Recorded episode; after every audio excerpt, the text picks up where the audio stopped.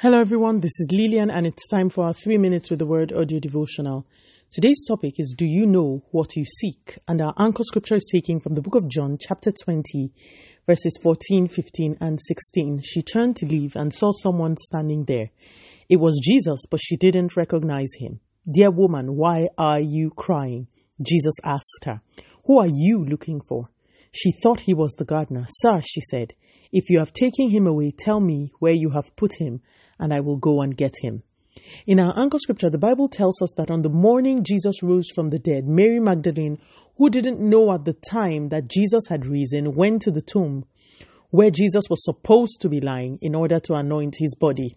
The Bible says she got there, saw an empty tomb, and began to weep.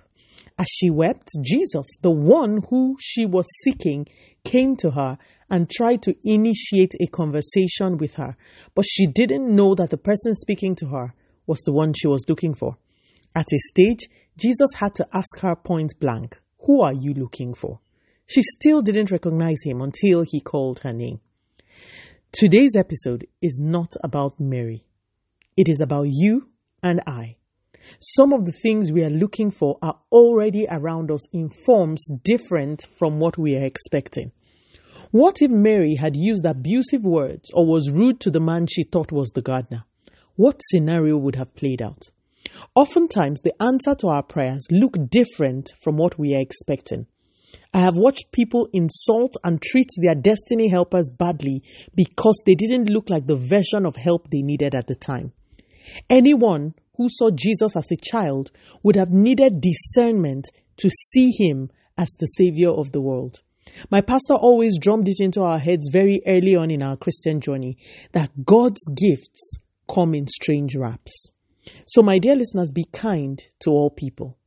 Treat people with respect and decorum, and above all, be discerning. I met a lady recently. I was to work with her on a project. She was very rude, and her attitude was very discouraging. I continued asking God for grace to deal with her. A few hours into our interaction, I found that her most pressing need was something I could do very easily within my own institution. I eventually helped her, her, out, but I saw firsthand how our attitudes and a lack of discernment could sabotage the things we are so desperately seeking God for. What do you seek? Have you looked around? How do you treat the people around? Let us pray. Father, in the name of Jesus, thank you so much for your word. We ask for the grace to discern you all around us and to treat all people with respect, love, and honor. Continue to take all the glory, Almighty God. In Jesus' mighty name, we have prayed. Speak to you again soon. If you are blessed, please drop me a line on audiodevotional at yahoo.com or on our website at www.3minutesaudiodevotional.com.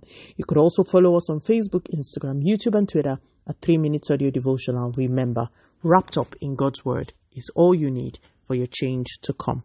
Love you and bye.